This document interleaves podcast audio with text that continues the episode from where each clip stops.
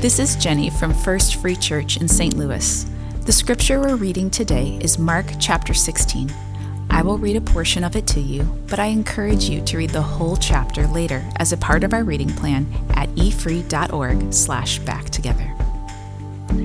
Mark 16, verses 1 through 8.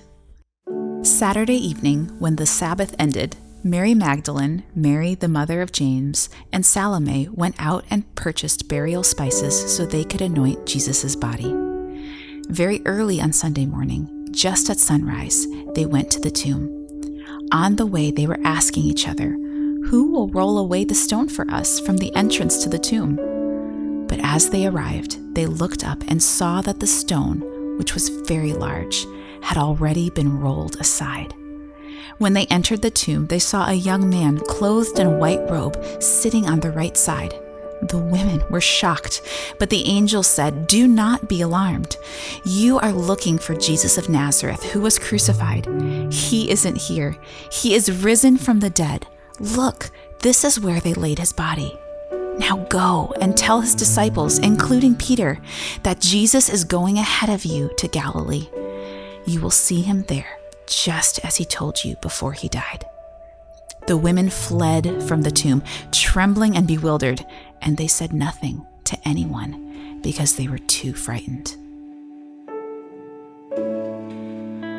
Take a few moments now for quiet reflection and think about these questions. What is the significance of Jesus' resurrection in your life today?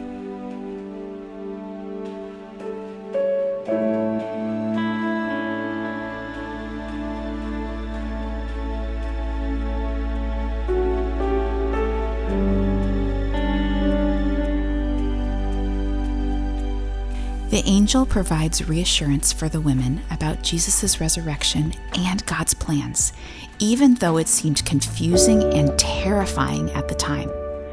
What can we learn from this?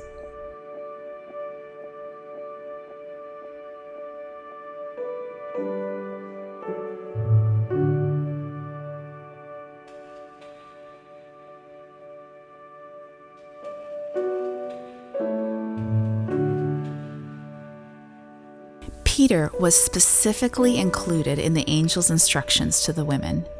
Why do you think that is?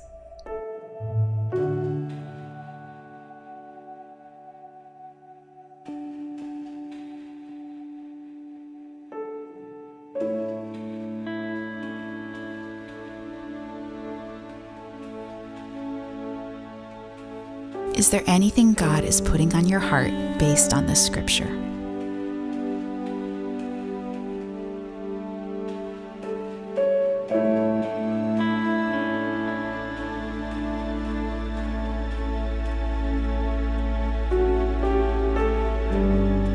What is your response to him?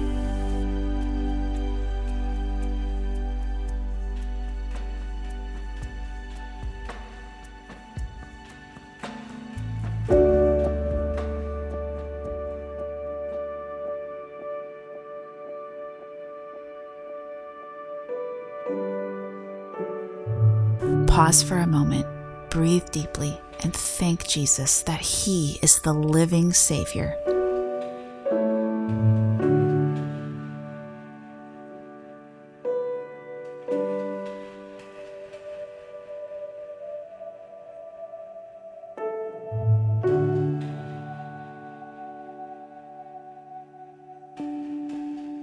What is one thing you can do today to share God's love with others?